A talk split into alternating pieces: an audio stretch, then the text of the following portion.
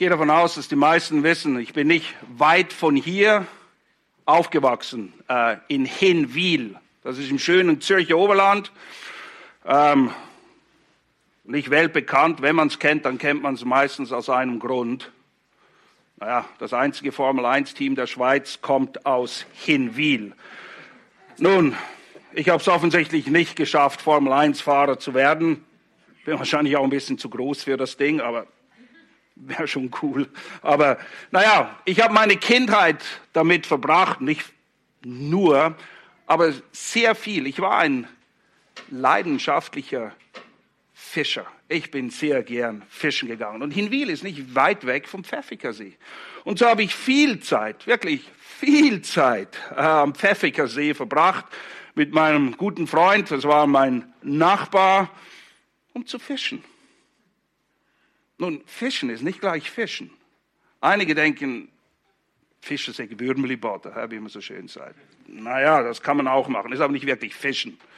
Wenn du fischen willst, okay, dann brauchst du das richtige Equipment. Schwimmer, Angelschnur, Senkblei, Löffel, was, da gibt's eine Menge Zeugs. Interessiert euch nicht, aber naja, man muss ein bisschen wissen, was man macht.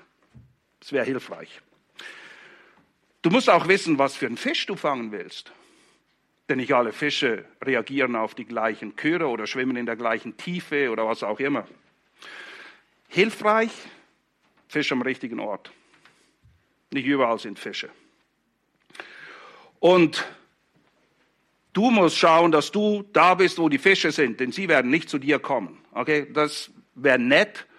Das habe ich mir oft gewünscht, aber sie sind nie gekommen. Also musste ich schauen, wo die Fische sind. Und Profifischer, die haben sogar spezielle Radartechnik, mit denen sie Fischschwärme aufspüren können, damit sie eben da fischen, wo die Fische sind, und nicht einfach Würmli badet. Weil das ist ihr Lebensunterhalt. Sie wollen ihre Fangquote erhöhen. Das ergibt Sinn, oder nicht? Absolut. Nun, was im regulären Fischfang Sinn ergibt, das gilt auch für unseren Auftrag, welchen Jesus gleich zu Beginn seines öffentlichen Dienstes absolut klar und deutlich formuliert. Wo finden wir das? Matthäus Kapitel 4. In Matthäus 4, naja, er wird getauft, dann wird er in der Wüste versucht, dann kommt er zurück. Und dann lesen wir, was er zuallererst macht. Vers 18. Als er aber am See von Galiläa entlang ging, sah er zwei Brüder, Simon, genannt Petrus, und Andreas, seinen Bruder, die ein Netz in den See warfen, denn sie waren Fischer. Und er spricht zu ihnen, kommt, folgt mir nach, und ich werde euch zu Menschenfischern machen. Sie aber verließen sogleich die Netze und folgten ihm nach. Ein bisschen weiter unter sehen wir, wie er noch zwei weitere Jünger beruft, Jakobus und Johannes, auch Fischer.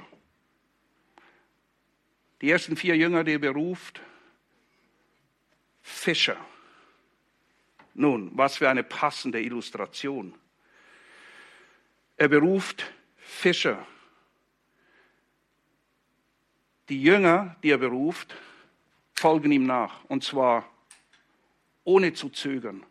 Ohne noch, ich muss, nee, Sie lassen alles stehen und liegen. Alles, was nötig ist, in Ihrem Fall haben Sie alles liegen gelassen. Das ist nicht per se so. Aber das, was nötig ist, um diesem Ruf zu folgen, sind Sie bereit, stehen und liegen zu lassen. Und Sie gehen und Sie folgen ihm. Und Jesus erklärt ihnen, worum es geht. Er sagt, ich mache euch zu Menschenfischern.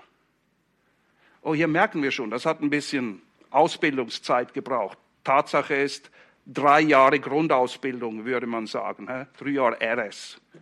Nachher mussten sie auch noch so einiges lernen, aber das war die Grundausbildung. Der Bezug, Fischer zu sein, war hilfreich. Und wisst ihr, es ist bezeichnend. Die drei Männer, die später als die Säulen der jungen Gemeinde in Jerusalem beschrieben werden, sind alles Fischer. Petrus, Johannes und Jakobus. Alles Fischer.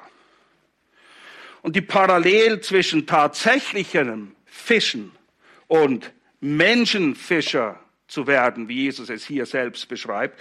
Und ich denke, die Parallelen sind offensichtlich. Erstens, Fischen will gelernt sein, Menschenfischer will gelernt sein. Jüngerschaft, so nennt Jesus das. Er beruft Jünger, die ihm nachfolgen, um von ihm zu lernen, was es zu lernen gilt.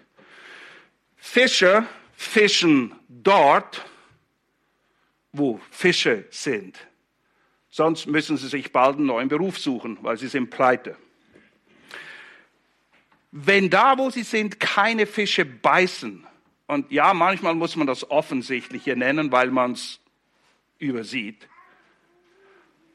dann bleiben sie nicht jahrelang dort. Sie bleiben nicht mal sehr lang dort. Sie ziehen weiter, weil sie wollen ja Fische fangen. Und bei all dem, was man tun muss, wenn du fischen gehst und deine Angel auswirfst, hast du keine Garantie, dass irgendein Fisch anbeißt. Das liegt außerhalb deiner Macht. Du kannst nicht machen, dass sie beißen. Du kannst nicht machen, dass du einen Fisch rausziehst. Das ist nicht möglich. Und in der ganzen Vorbereitung für die Predigt ist mir das immer wieder durch den Kopf gegangen. Da ist eine Verbindung zwischen Menschenfischer und Psalm 23. Und vielleicht denkst du jetzt, hä? Mein geht es um Schafe, hier geht es um Fische. Das eine ist im Alten Testament, hier sind wir in einer ganz anderen Zeit. Was bitteschön soll Psalm 23 mit Menschenfischen zu tun haben? Naja, ich erkläre es dir gleich. Erstens, der gute Hirte, von dem wir im Psalm 23 lesen, führt und leitet die Schafe. Er kümmert sich um sie, richtig? Nun, wenn Jesus die Jünger beruft, dann machen sie das Gleiche, was Schafe tun. Sie folgen ihm. Sie folgen ihm, weil sie wissen, das ist das Beste, was sie machen können. Ein Jünger, das die Grundbedeutung des Wortes Jünger ist, ein Nachfolger. Zweitens, Jesus, der gute Hirte, ist es auch, der uns nicht nur zu Schafen macht, das macht er auch, aber er macht die Schafe auch zu Menschenfischern. Könnte ich gut zeichnen, hätte ich ein fischendes Schaf für euch gemalt. Aber ich kann nicht gut zeichnen. Ihr hättet wahrscheinlich nicht mal gemerkt, was für ein Tier es ist oder was es macht. Aber versuch's dir mal vorzustellen. Fischende Schafe. Das macht er. Er macht uns zu Schafen, aber indem wir Schafe sind, macht er uns auch zu Menschenfischern. Drittens, Jesus führt, wir lesen das im Psalm 23, seine Schafe nicht nur zu grünen Auen und stillen Wassern. Was für ein herrlicher Gedanke. Nein, er führt seine fischenden Schafe eben auch, oder er will es zumindest, in die weißen Felder, die reif stehen zur Ernte. Oh, sie sind da. Und in Matthäus 9, 37 und 38 sagt er, wo sind die Arbeiter? Hier ist so viel Ernte einzufahren, aber ich habe keine Arbeiter. Es ist niemand da, der hingeht. Viertens, genauso wie ich nicht machen kann, dass ein Fisch allen beißt, müssen wir in allem letztendlich sehen, dass alles von unserem Herrn abhängt. Alles der alles für die Seinen tut und alles bereithält, damit diese fischenden Schafe eben erfolgreich sind. So grotesk das Bild auch sich darstellen mag. Aber er gibt uns alles, damit wir das tun können. Fünftens, ja, er versorgt, führt, beschützt, tröstet und leitet die Seinen. Das sehen wir auch, wie er sich um die Jünger kümmert in den drei Jahren, die er in seine Nachfolge beruft. Warum? Er ist eben der gute Hirte.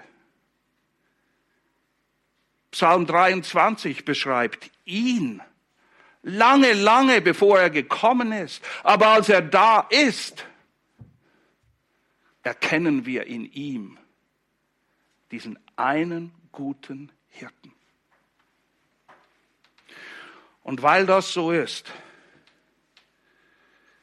haben wir keinen Grund, nicht fischen zu gehen. Okay? Ich meine, die Dienstbeschreibung ist von Anfang an klar. Jesus beruft Jünger und sagt, hey, übrigens um dies geht's. Ich mache euch Menschenfischer. Eine eurer Hauptaufgaben wird es sein. Und die Zurüstung, die ihr erfahrt, ist Menschenfischer zu werden. Das gilt uns, so wie damals den Jüngern, die er berufen hat, am See. Und so wollen wir aufbrechen, die Augen offen halten für diese Felder, die weiß stehen zur Ernte, damit die Ernte eingefahren werden kann und dabei geführt und gestärkt von unserem Hirten und Herrn, wollen wir wirklich gehen, so wie er gekommen ist, nämlich um zu suchen und zu retten, was verloren ist. Das ist auch etwas, was den guten Hirten ausmacht. Er sucht die verlorenen Schafe. Er kümmert sich nicht nur um die, die das machen, was er gerne hätte. Nein, er kümmert sich um die Schafe.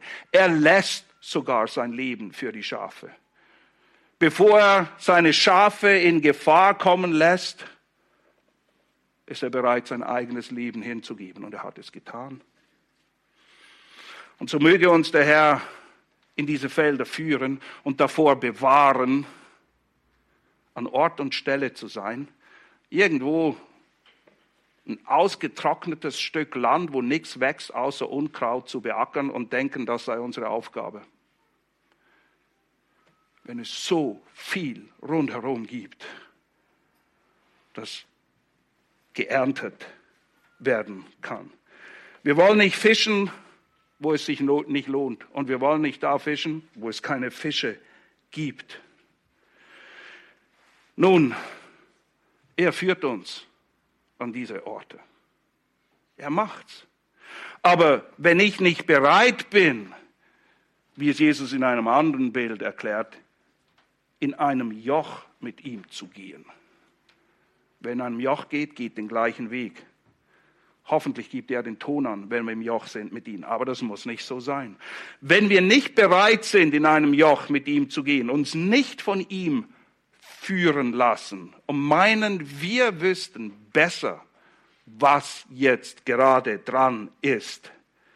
Naja, dann können wir immer noch sehr aktiv sein und sehr fleißig und sehr geschäftig, aber wir werden mit allergrößter Wahrscheinlichkeit nicht das machen, was er will, da wo er es will und so wie er es will. Wisst ihr, die Tatsache, dass wir irgendetwas machen, bedeutet noch lange nicht, dass wir das machen, was Gott von uns will. Und so müssen wir aufpassen. Und ich nehme nicht an, dass irgendjemand will, dass er etwas tut, was der Herr eigentlich nicht will. Jesus will das ja auch nicht für uns.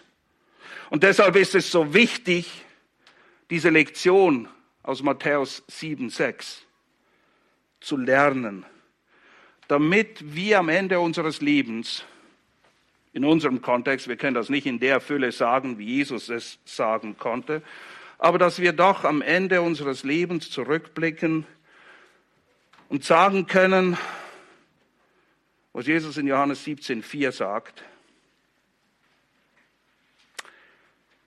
ich habe dich verherrlicht auf der Erde wie hat er das gemacht?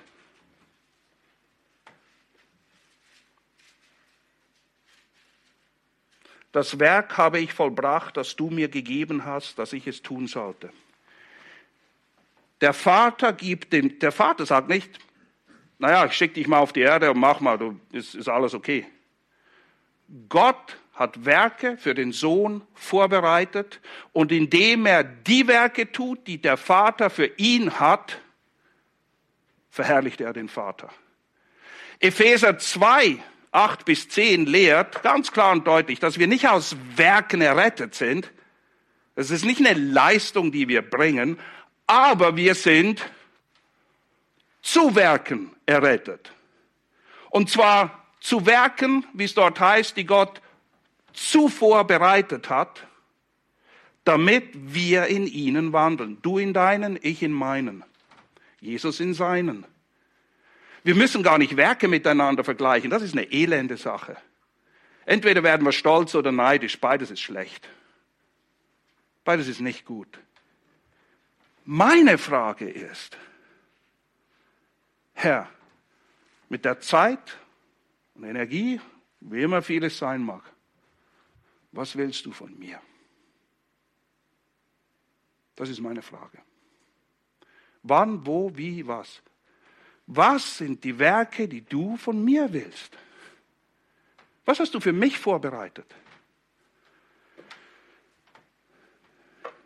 Und ich tue die Werke nicht, um Gott zu gefallen. Ich tue die Werke nicht, um seine Gunst zu gewinnen. Ich tue die Werke nicht, weil ich sein Lieblingssohn sein möchte.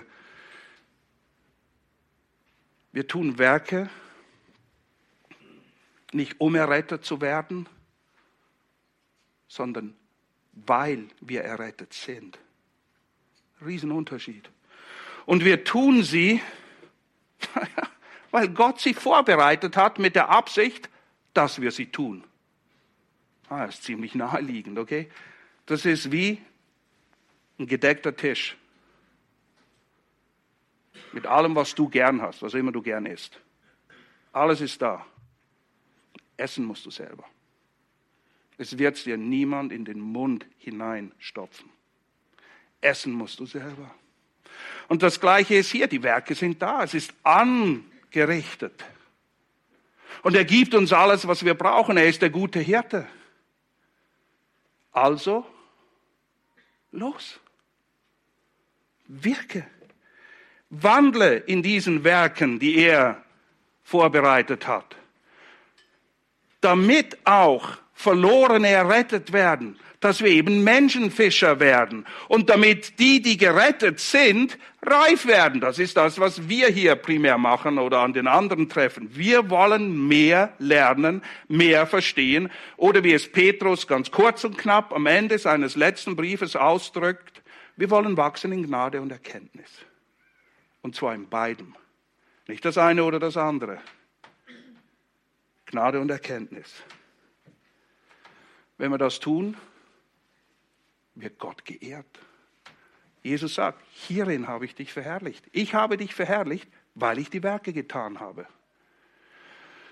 Wenn wir die Werke nicht tun, die vorbereitet, sie liegen da, sie schreien dich quasi an, sie schauen dich an. Das sind wie die Bücher in meinem Regal, die ich noch nicht gelesen habe, die mich anschreien jedes Mal, wenn ich in mein Studierzimmer komme und sagen, lies mich, lies mich.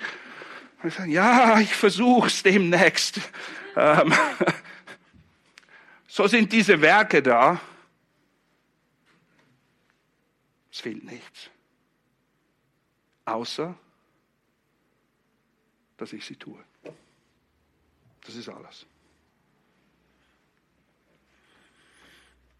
Zurück zum Bild von Menschenfischern. Stell dir mal vor, du fischst da, wo du willst, nicht da, wo du eigentlich hingehörst.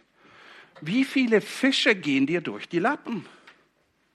weil du nicht erkannt hast, dass es Zeit ist, zusammenzupacken und weiterzuziehen, an den nächsten Ort zu gehen, weil du dich nicht führen lässt, weil du denkst, du weißt es besser, was jetzt gerade dran ist, weil du dich nicht dahin führen lässt, wohin die Fische förmlich darauf warten. Das ist das Bild der reifen Felder. Ein reifes Feld will geerntet werden und zwar bald. Diese Fische warten im Netz des Evangeliums Leben zu finden. Das ist nämlich der große Unterschied. Fische, die gefangen werden im normalen Leben, sterben, wenn sie ins Netz gehen. Menschenfischer fischen quasi tote Fische und sie bekommen Leben dadurch. Das ist genau das Gegenteil. Es ist, erst dann gehen uns die Augen auf, was denn wirklich Sinn und Zweck dieser Zeit, wie immer lang sie ist, Worum geht's im Leben? Die Freude, der Frieden, die Ruhe, all die Dinge, nach denen jede Seele eines jeden Menschen letztendlich sich sehnt, die gibt's nur, wenn wir von Menschenfischern an Land gezogen werden, auf sicheren Grund gestellt werden, um zu erkennen, wer Jesus tatsächlich ist. Und ja, während die normalen Fische krepieren, blühen wir auf. Was für ein herrliches Bild. Was für ein herrliches Bild. Es ist so wie in Hesekiel 37, eine fast grotesk anmutende Szenerie, wo Hesekiel durch ein Tal hindurchgeht und das ganze Tal ist voll, es heißt verdorrter Gebeine, es ist ein Knochenhaufen. Okay, eine Menge Skelette. Aber Gott erweckt diese Skelette zum Leben. Gott kann das. Gott will das sogar. Und das ist eigentlich ein ähnliches Bild, was wir hier haben. Und angesichts all dessen, was da ist und wartet, wenn wir jetzt hingehen zu Matthäus 7, 6, wo es heißt, dass wir eben unsere Perlen nicht vor die Schweine werfen sollen. Das heißt, unsere Zeit nicht verschwenden, dass wir nicht an einem Ort fischen, wo es nichts zu holen gibt. Oder wenn, dann sind es Piranhas, die dich auffressen wollen, okay? Das willst du ja auch nicht. Das ist auch dort enthalten. Es ist gefährlich für den Botschafter, irgendwo zu fischen, wo er nicht hingehört. Was für eine Verschwendung, wenn du dich auf einen Fisch konzentrierst. Du denkst, ich bleibe hier, ich will diesen einen Fisch fangen. Naja, das Beste, was du wahrscheinlich im See bei uns fangen kannst, wenn es um Größe und Essbarkeit geht, ist es ein Hecht, ansonsten Egli. Ich habe oft Schwalen gefangen. die sind nett, aber die kannst du nicht essen, die Dinger, okay? Wie auch immer. Du gehst fischen und willst diesen einen Fisch. Hm, vielleicht ist er gar nicht da.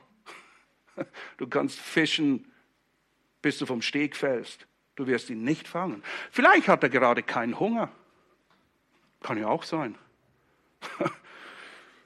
Vielleicht mag er deinen Köder nicht. Naja, der einzige Köder, und wir haben nur einen. Beim Fischen gibt es tausende Köder.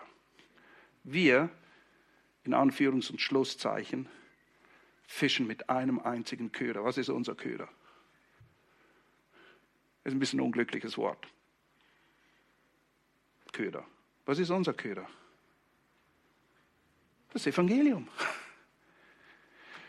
Wir haben nichts anderes anzubieten. Wir dürfen nichts anderes anbieten. Das ist alles. Wenn es den Fischen nicht schmeckt, ihr Problem. Das ist ihr Problem.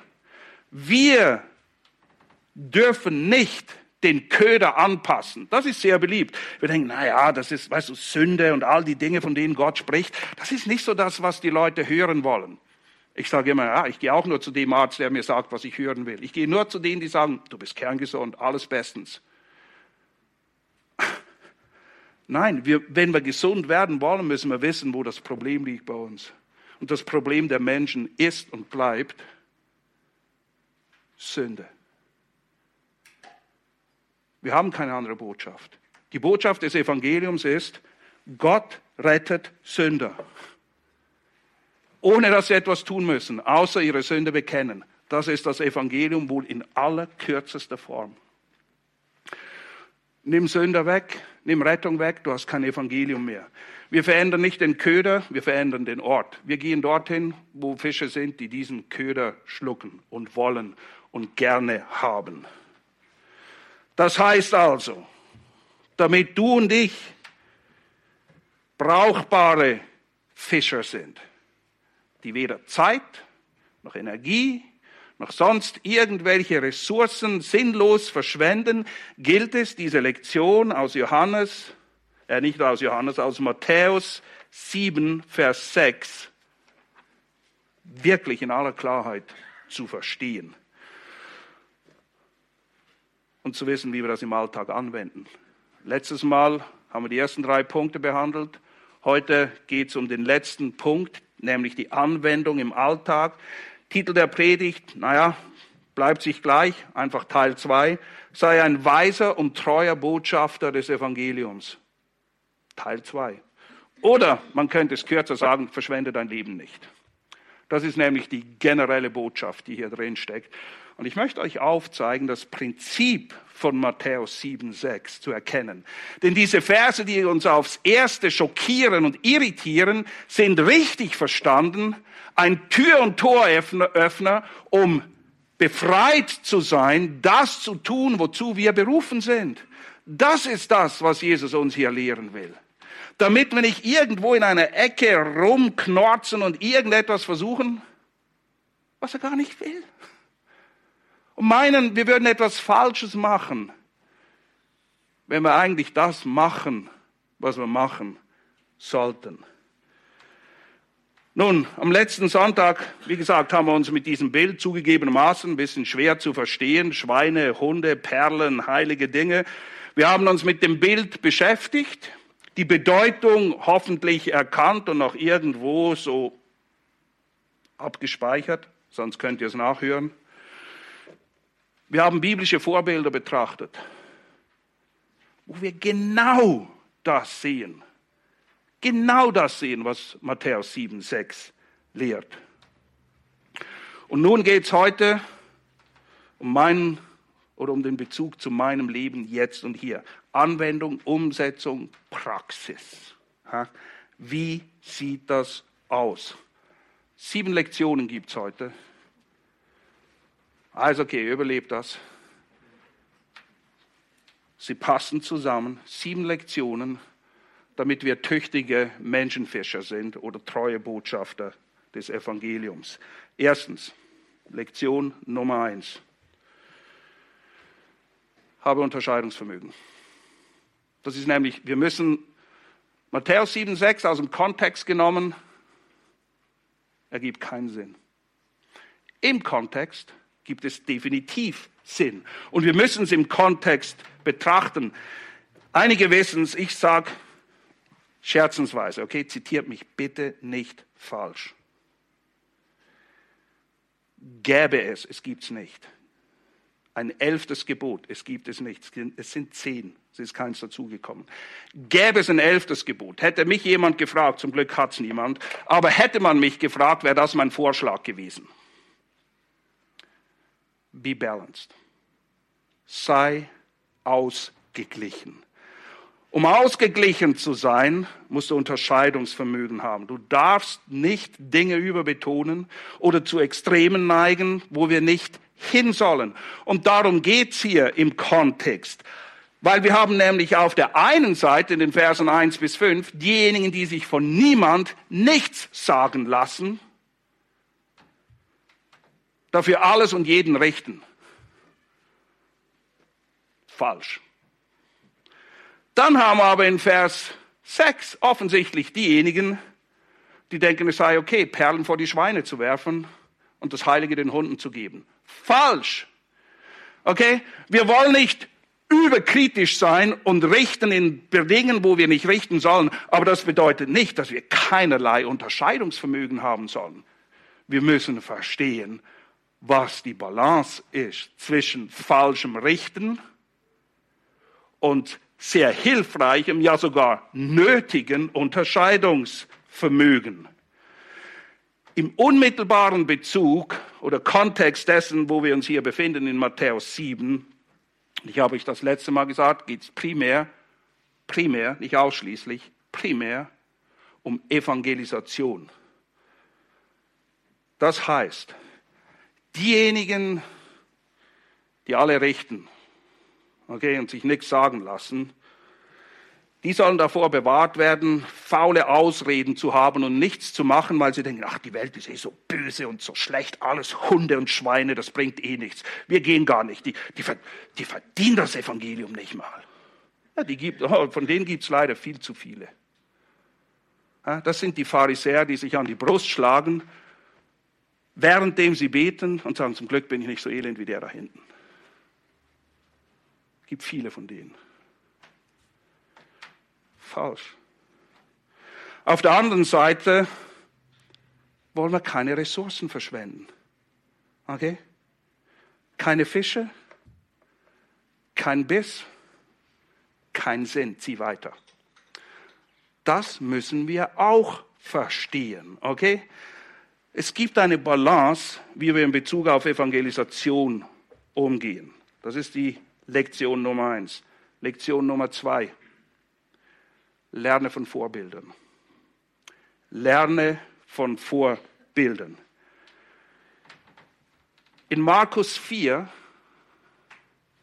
legt Jesus die Grundlage für den Auftrag für Menschenfischer. In Markus 4, das Gleichnis der vier Ackerböden, finden wir das absolut zentralste Gleichnis, das es gibt, um Himmelsreichsgleichnisse zu verstehen. Alles, was es damit zu tun hat, wie ist es, wie ist der König, wie komme ich rein, was macht man drin.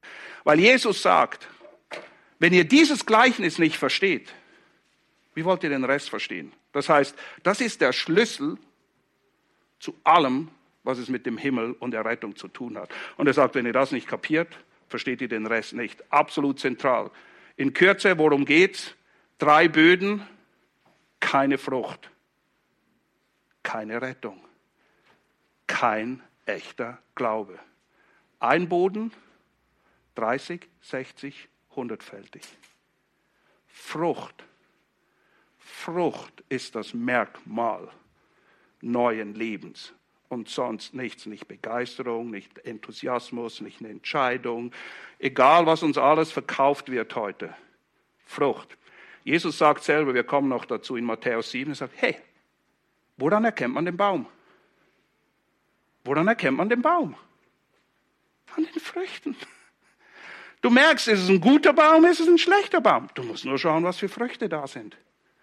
Das gibt Aufschluss über, was für ein Baum es ist. Da legt Jesus die Grundlage. Dann erteilt er den Jüngern den Auftrag in Matthäus 10, 14, haben wir letztes Mal angeschaut. Er sagt, geht, wenn sie euch hören, gut, wenn nicht, Staub von den Schuhen weiter. Sprich, werft nicht die Perlen vor die Schweine, zieht weiter. Sucht euch einen Tümpel, wo die Fische beißen.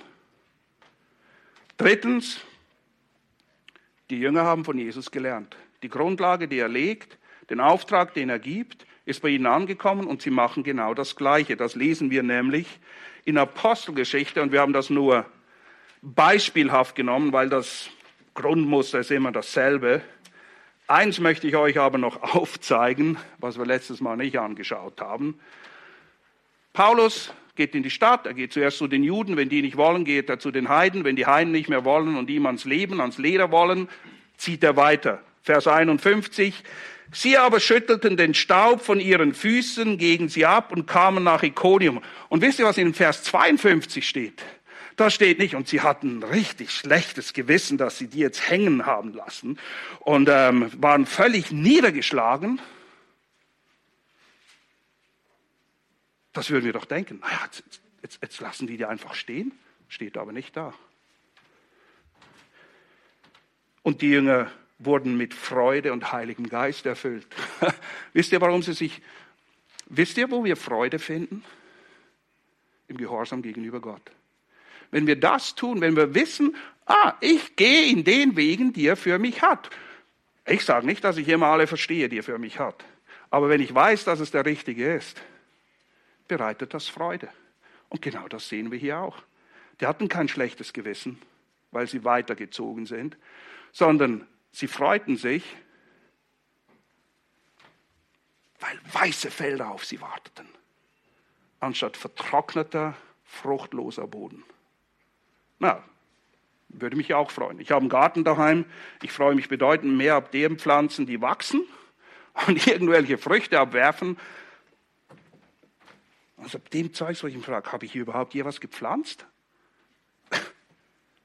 Das bewegt die Jünger hier. Nun, wenn wir diesen Auftrag vor Augen haben, gibt es noch ein paar andere Dinge, die wir nicht übersehen dürfen. Okay? Ganz konkret heißt das, beweg dich. Sie gehen nämlich hin. Sie bewegen sich. Okay? Warte nicht, dass die Fische zu dir kommen und Oder warte nicht, bis sie kommen und erwarte auch nicht, dass sie kommen, weil sie werden es nicht tun. Geh. Wir sehen die Jünger. Jesus sagt, geht, sie gehen. Zweitens, geh zu allen. Sie lassen niemand aus. Alle, allen wird das Evangelium gepredigt. Drittens, geh zur Zeit und zur Unzeit. Das lesen wir in 2. Timotheus 4, 1 bis 5. Wir kommen nachher nochmal darauf. Weil, wenn du, weißt du, es gibt Leute, die denken, ja, ich muss den idealen Moment abwarten. Was in aller Welt ist der ideale Moment? Wer auf den idealen Moment wartet, wartet sein Leben lang und wird nichts machen. Du findest immer eine Ausrede, warum es jetzt, na, ist gerade unpassend. Ist nicht ideal. Geh einfach. Okay? Zur Zeit oder zur Unzeit. Viertens, wenn du gehst, mach sicher, dass du das Richtige in deinem Gepäck hast, nämlich echtes Evangelium, wahres Evangelium, herzdurchbohrendes Evangelium. Wir haben es heute gelesen in der Schriftlesung. Stephanus predigt das Evangelium. Da drang es ihnen durchs Herz und sie knirschten mit den Zähnen. Und was wollen sie tun? Sie wollen ihn umbringen weil es passt ihnen nicht, was er ihnen gesagt hat. Der Köder hat ihnen nicht geschmeckt. In Apostelgeschichte 2,37, nach der ersten Predigt, die Petrus hält, da drang es ihnen auch durchs Herz. Aber da sehen wir die Reaktion, die wir uns viel eher wünschen. Und sie fragten, Brüder, was sollen wir jetzt tun? Sie haben ihre Verlorenheit gesehen und fragen sich, wie komme ich raus? Die Antwort, tut Buße und glaubt. Tut Buße. Das Evangelium, wenn denn wirklich Evangelium wirkt, entweder wollen die Leute dir an die Kehle oder sie tun Buße. Das Schlimmste, was es gibt, ist, wenn Leute sagen, oh, das ist eine schöne Predigt. Ich sehe niemanden, der eine schöne Predigt gehalten hat in der Schrift. Niemand. Die Schrift wird auch nicht mit einem angenehmen, netten, süßen Stück Torte verglichen, sondern mit einem zweischneidigen Schwert, das schärfer ist als alles andere und Gedanken und Gesinnung des Herzens offenlegt. Dann auch wieder verbindet und heilt. Aber das ist der Prozess, der dazugehört. Fünftens, Zieh weiter, wenn sie nicht hören. ist okay. Staub von den Schuhen, weiter. Sechstens, mach weiter. Keine neue Methode, keine neue Message. Wir sind, eigentlich würde man denken, Mann, die Apostel sind schon ein bisschen doof. Überall, wo sie hinkommen, kriegen sie eins auf die Mütze. Einige wollen sie umbringen, andere steinigen sie, dann landen sie im, ist alles sehr unangenehm. Jungs, Wäre es nicht mal an der Zeit, das ein bisschen zu modifizieren? Es gibt nur einen Köder. Ob er den Leuten schmeckt oder nicht, ist nicht deine und meine Sache. Mach weiter. Keine neue Methode, keine neue Message. Siebtens, bleib treu. Bleib einfach treu. Und vertrau dem guten Hirten, der dich führen wird. Die Felder sind immer noch weiß. Glaub mir, es gibt so viele Menschen, die haben das Evangelium noch nie gehört. Die können es gar nicht ablehnen, weil sie gar nicht wissen, was es ist, weil es noch gar nie irgendjemand ihnen erklärt hat. Deshalb dürfen wir uns nicht irgendwo festbeißen und all die Leute um uns herum, die eigentlich nur darauf warten, es zu hören, hängen lassen. Das wäre Lektion Nummer zwei anhand der biblischen Vorbilder. Lektion Nummer drei. Hier geht es darum, erkenne deine Verantwortung, aber auch deine Grenzen. Hm, das ist wieder so ein Be Balanced Ding. Okay? Wir haben manchmal die Tendenz, Dinge auf unsere Schultern zu laden, die dort nicht hingehören. Niemand erwartet, dass wir sie schultern. Niemand. Also, was ist meine Verantwortung? Ganz einfach. Säen und gießen? Yes. Überall. Säen ist ja nicht mal dein Same, okay? Du musst ihn nicht mal bezahlen. Es ist das Wort Gottes. Du kannst einfach streuen. Richtig großzügig. Aber mach's. Und gießen, das sollen wir auch. Wachstum. Können wir nicht bewirken. In keiner Form. Ich kann nicht machen, dass Fische beißen. Ich kann nicht machen, dass Pflanzen wachsen. Ich kann nicht machen, dass irgendjemand dieser Botschaft glaubt. Das ist nicht meine Verantwortung. Da ist eine Grenze und ich muss wissen, das ist meine Sache, das ist völlig Gottes Sache. Gott braucht keine Hilfe für den Teil, den nur er machen kann. Er braucht keine Hilfe. Er braucht keinen Ratschlag.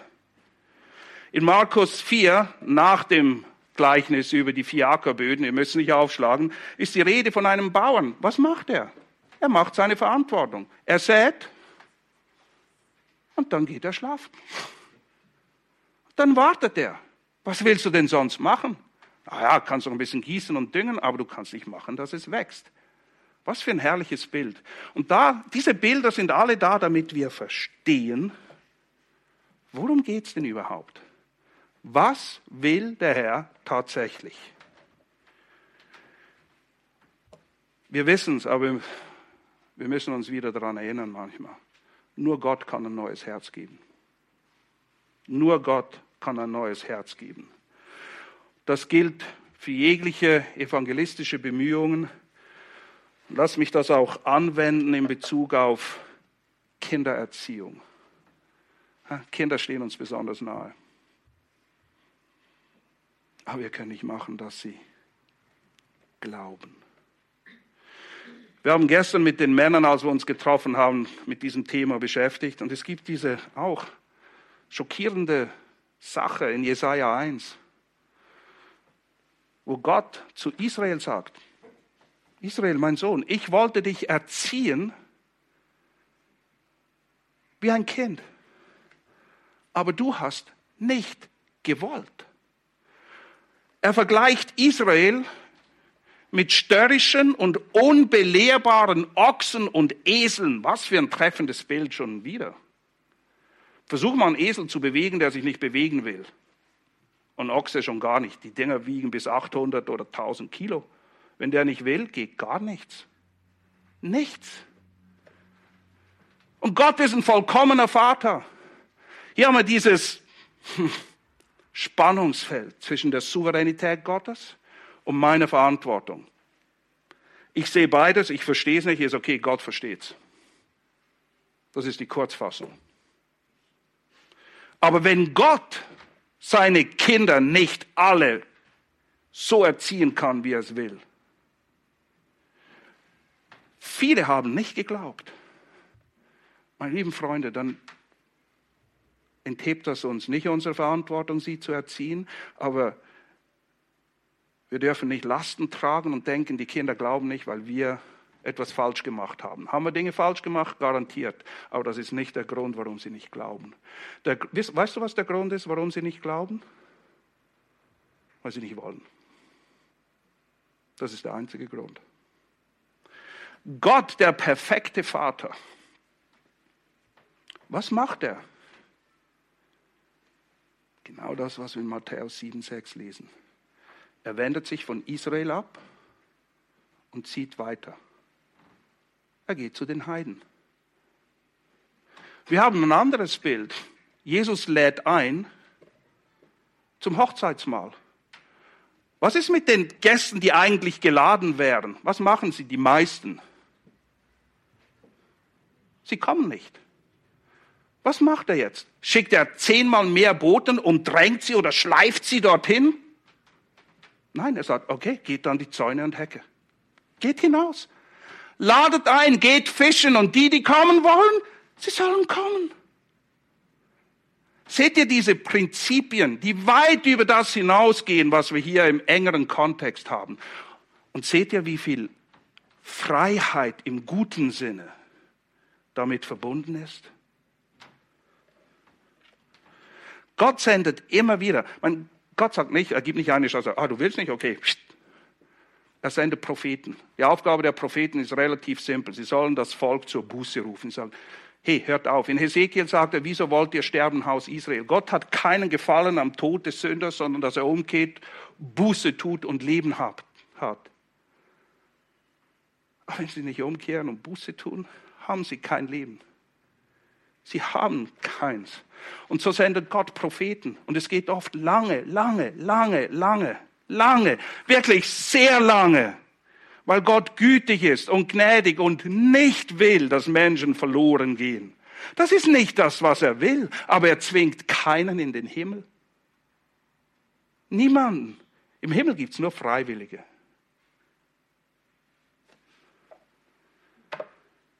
Und während er viel Geduld hat, wird aus Geduld irgendwann gerecht. Irgendwann kommt das Gericht. Das Alte Testament ist voll davon. Aber verpasst nicht zu sehen, wie lange Gott Geduld hat, bevor das Gericht dann letztendlich kommt. Für unsere Kinder, sie sind unsere Kinder. Gott hat sie uns anvertraut. Und mit manchen ist es ein bisschen schwerer als mit anderen. Einige kennen es, andere nicht. Ich freue mich für alle, die es nicht kennen. Ähm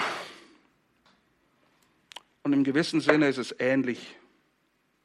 Nicht, dass wir die Kinder stehen lassen, vor allem nicht, wenn sie klein sind, aber je älter die Kinder werden, vor allem dann, wenn sie langsam Geld verdienen und wenn sie ausgelehrt sind, naja, wir machen nicht mehr jedes Spielchen mit, okay? Irgendwann muss man sagen, okay, du willst nicht, dann ist da die Tür. Du kannst gerne weiterziehen. Wir sind nicht auf Gedeih und Verderb, auf immer und ewig die Knechte und Diener unserer Kinder. Das war nie der Plan. Wir wollen eine gute Zusammenarbeit. Ist uns auch klar, dass wir vom Vater zum Ratgeber werden, hoffentlich. Aber wenn Sie alles besser wissen oder zu bleiben, unbelehrbare, halsstarrige Ochsen und Esel sind, und das Bild ist sehr treffend, naja, dann zieh weiter. Mit zunehmendem Alter. Uns kommt vor, dass wir unsere Kinder für eine gewisse Zeit in Liebe und Wahrheit tragen. Manchmal, nein, es ist nicht tragen, es ist ertragen. Das ist das einzig richtige Wort. Ist übrigens nichts Neues. Jesus hat eine Menge ertragen. Epheser 4.1 heißt es, in der Gemeinde sollen wir einander ertragen in der Liebe Christi. Ist okay. Das ist Teil des Planes. Es fühlt sich nicht gut an, glaubt mir, ich weiß es. Nicht aus Büchern, sondern aus Erfahrung. Aber es ist Teil des Planes. Und so ertragen wir sie, bis es wieder eine Gelegenheit gibt, ein vernünftiges Gespräch zu führen. Denn eins wissen wir, ich weiß, es ist oft gut gemeint, aber Dauerbearbeitung, immer nur Konfrontation, bewirkt nur Trotz und Ablehnung. Es bewirkt nur Trotz und Ablehnung. Und wisst ihr letztendlich, und ich meine das wirklich ernst, Kindererziehung ist der ultimative Test ob wir wirklich an einen souveränen Gott glauben, der gut, gütig, gerecht, heilig und alles ist, was wir von ihm wissen, was er ist. Weil es gibt wahrscheinlich nichts, was unseren Herzen näher ist als unsere Kinder. Und wir möchten alle das Beste für sie. Ich möchte, dass ich die Ewigkeit mit allen meinen Kindern im Himmel verbringen kann. Aber ich kann es nicht machen. Und ich darf nicht vergessen, bei mir hat es eine ganze Weile gedauert. Okay? Und Leute haben mich nicht dauerbearbeitet. Manchmal sind sie weitergezogen und dann kam sie wieder vorbei. Ah, die Zeit fehlt.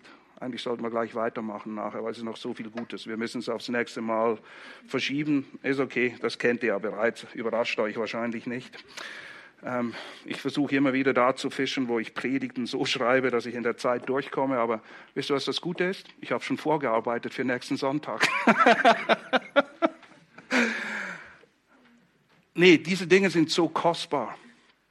Und glaub mir, wir haben sechs Kinder und Menge Probleme, viel Herzschmerz dreht sich um Kinder.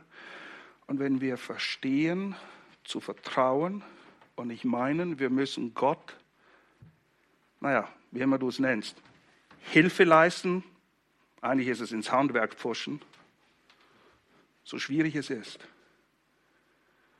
ist eine Menge gewonnen. Der, der die Herzen deiner Kinder überführt, der, der dein Herz überführt hat, war kein Mensch. Es ist der Geist Gottes. Er überführt von Sünde und Gerechtigkeit. Und er braucht meine und deine Hilfe nicht dazu. Hier ist die Frage, vertraue ich meine Kinder dem Gott an, von dem ich sage, dass er mein guter Hirte ist? Das ist der springende Punkt. Und ja, hey, ganz ehrlich, ich wünsche mir auch, dass sie alle kurz nach der Geburt gläubig werden. Na, das geht gar nicht. Aber dass sie früh zum Glauben kommen. Zum Wohl für sie, naja, und auch um mir eine Menge Herzleid zu ersparen, das stimmt auch.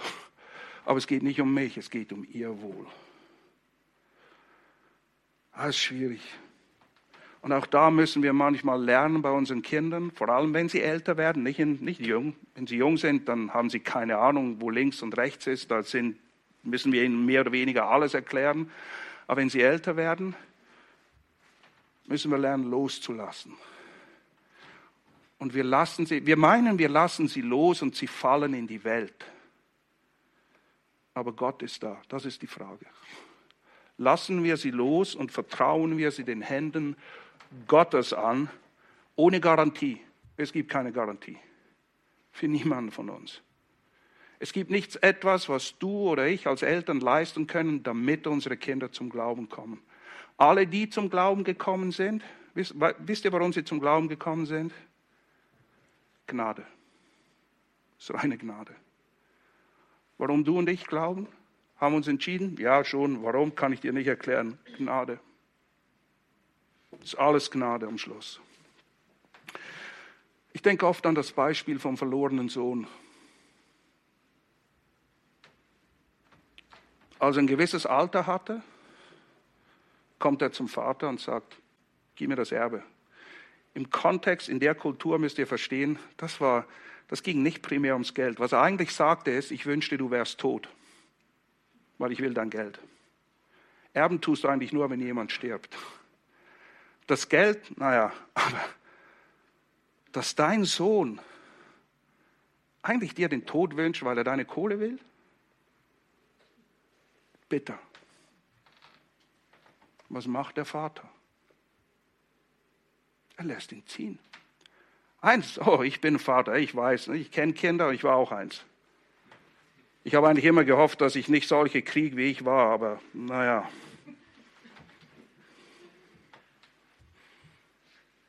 Der Vater wusste, dass dieser Sohn nichts Gutes im Schilde führte. Aber vertraut dem Herrn. Er gibt ihm das Geld und er lässt ihn ziehen. Und ich glaube, er stand jeden Tag auf dem Hügel und hat geschaut, wann kommt er endlich zurück. Weil als er zurückkommt, steht er da mit offenen Armen. Er rechnet damit. Er hofft, er betet, dass sein Sohn zur Besinnung kommt. Wisst ihr, wo er landen musste, bevor er zur Besinnung kam? Und es ist nicht immer der Fall, aber oft, und es ist traurig, aber es ist eine Tatsache. Wo ist er gelandet? Ist interessant, die Parallele zu dem, was in Matthäus 7,6 steht. Bei den Schweinen. Das Gute, ihr könnt es euch so vorstellen, all das Gute und Kostbare, was er eigentlich von daheim mitbekommen hat. Und es ist immer wieder erstaunlich. Viele Kinder, die gläubige Eltern haben, denken, es ist das Schlimmste, was einem passieren kann. Dabei ist es das größte Vorrecht, was einem passieren kann. All das, was er gehört hat, dieses kostbare Gut, diese Perlen, hat er eigentlich mit sich mitgenommen und hat es vor die Schweine geschmissen. Und er musste sogar Schweinefood essen, weil es nichts anderes gab. Oft müssen wir ganz unten ankommen, bevor wir merken, oh, ich brauche Rettung. Ich brauche einen Retter. Er kommt zurück. Er sucht keine Ausreden, keine Entschuldigung. Er sagt, Vater, ich habe gesündigt gegen dich und gegen Gott. Er tut, das ist, wisst ihr, wer immer noch sich rumschlängelt, das ist ein Anzeichen, da ist keine Buße. Der ist einfach, der will einfach wieder, dass es ihm besser geht. Dieser Sohn hat wahre Buße erlebt. Gott gewirkte Buße. Und er bekennt es und er redet nichts mehr schön. Und der Vater nimmt ihn auf. Aber zuerst musste er ihn gehen lassen. Versteht ihr? Das ist der Punkt. Das ist wie beim Fischen. Okay, eigentlich würde ich hier gern meinen Sohn rausziehen. Aber es ist nicht die Zeit. Also ziehe ich weiter. Weil es, vielleicht kann Gott mich brauchen, dass andere Söhne gerettet werden oder Töchter. Ich weiß es nicht. Er weiß es. Und ich schließe ab mit den Worten, die das gut auf den Punkt bringen.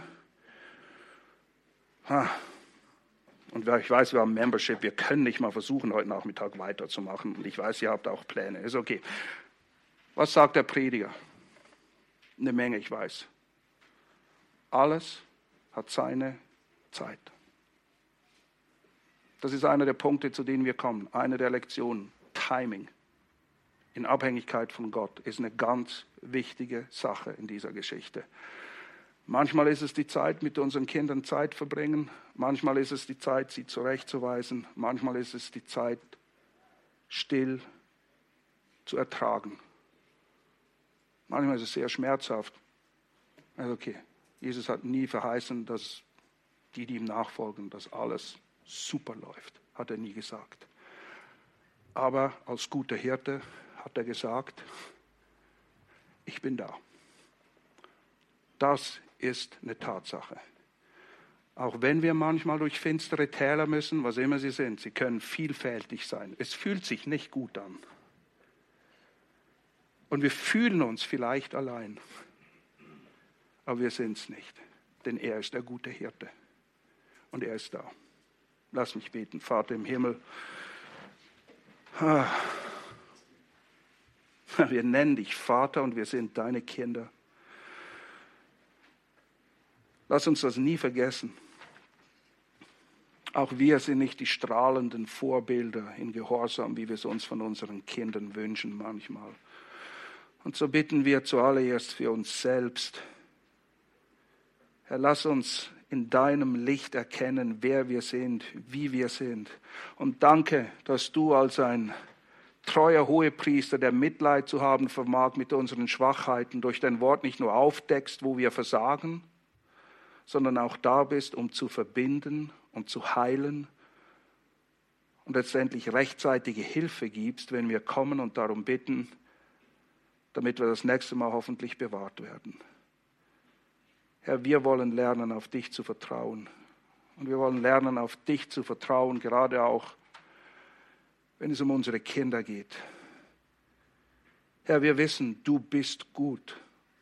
Auch wenn wir nicht alle deine Wege immer als solche empfinden oder verstehen oder einordnen können. Aber das ändert nichts an der Tatsache, wer du bist.